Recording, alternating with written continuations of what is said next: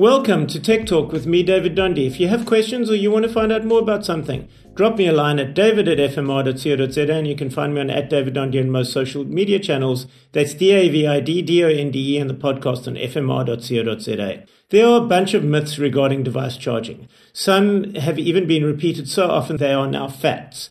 Always use the charger from the manufacturer. Some even say that not doing so would void your warranty. Use the OEM cable. Don't fully charge. Don't quick charge. Let's go into the real facts here. Go ahead and use any charger with sufficient wattage and the right USB ports. Lesser wattage will probably still charge you just fine, but slower. Branded chargers are going to give you more stable charging voltage and last longer. Goedkoop is duurkoop.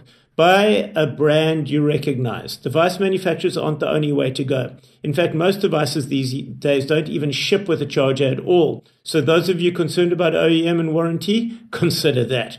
Same with cables. In fact, I don't buy Apple cables for my Apple devices. I like the flexible metal cased cables from Chicken Fuse, a story on them one day. But cheap cables tend not to last, and many devices need cables with the right electronics included.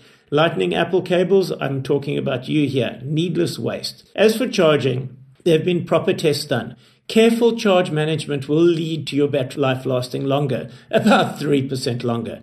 That for becoming a slave to charging your device, a price not worth paying. I assure you, you would need to earn way below minimum wage to make that effort pay off. Here is the real advice with modern devices and their lithium ion batteries. Do not store unused devices with an empty battery. Be careful of fast charging in very hot conditions, as excessive heat is going to reduce your battery life. Most decent devices will self regulate from overcharging. Certainly, Apple and Samsung and the like do this for you.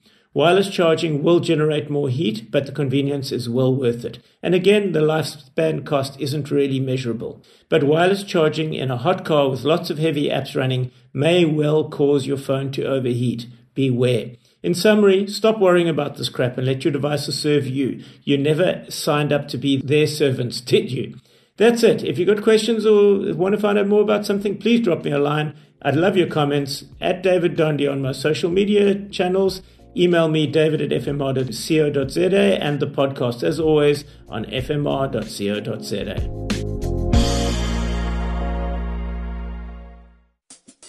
FMR 101.3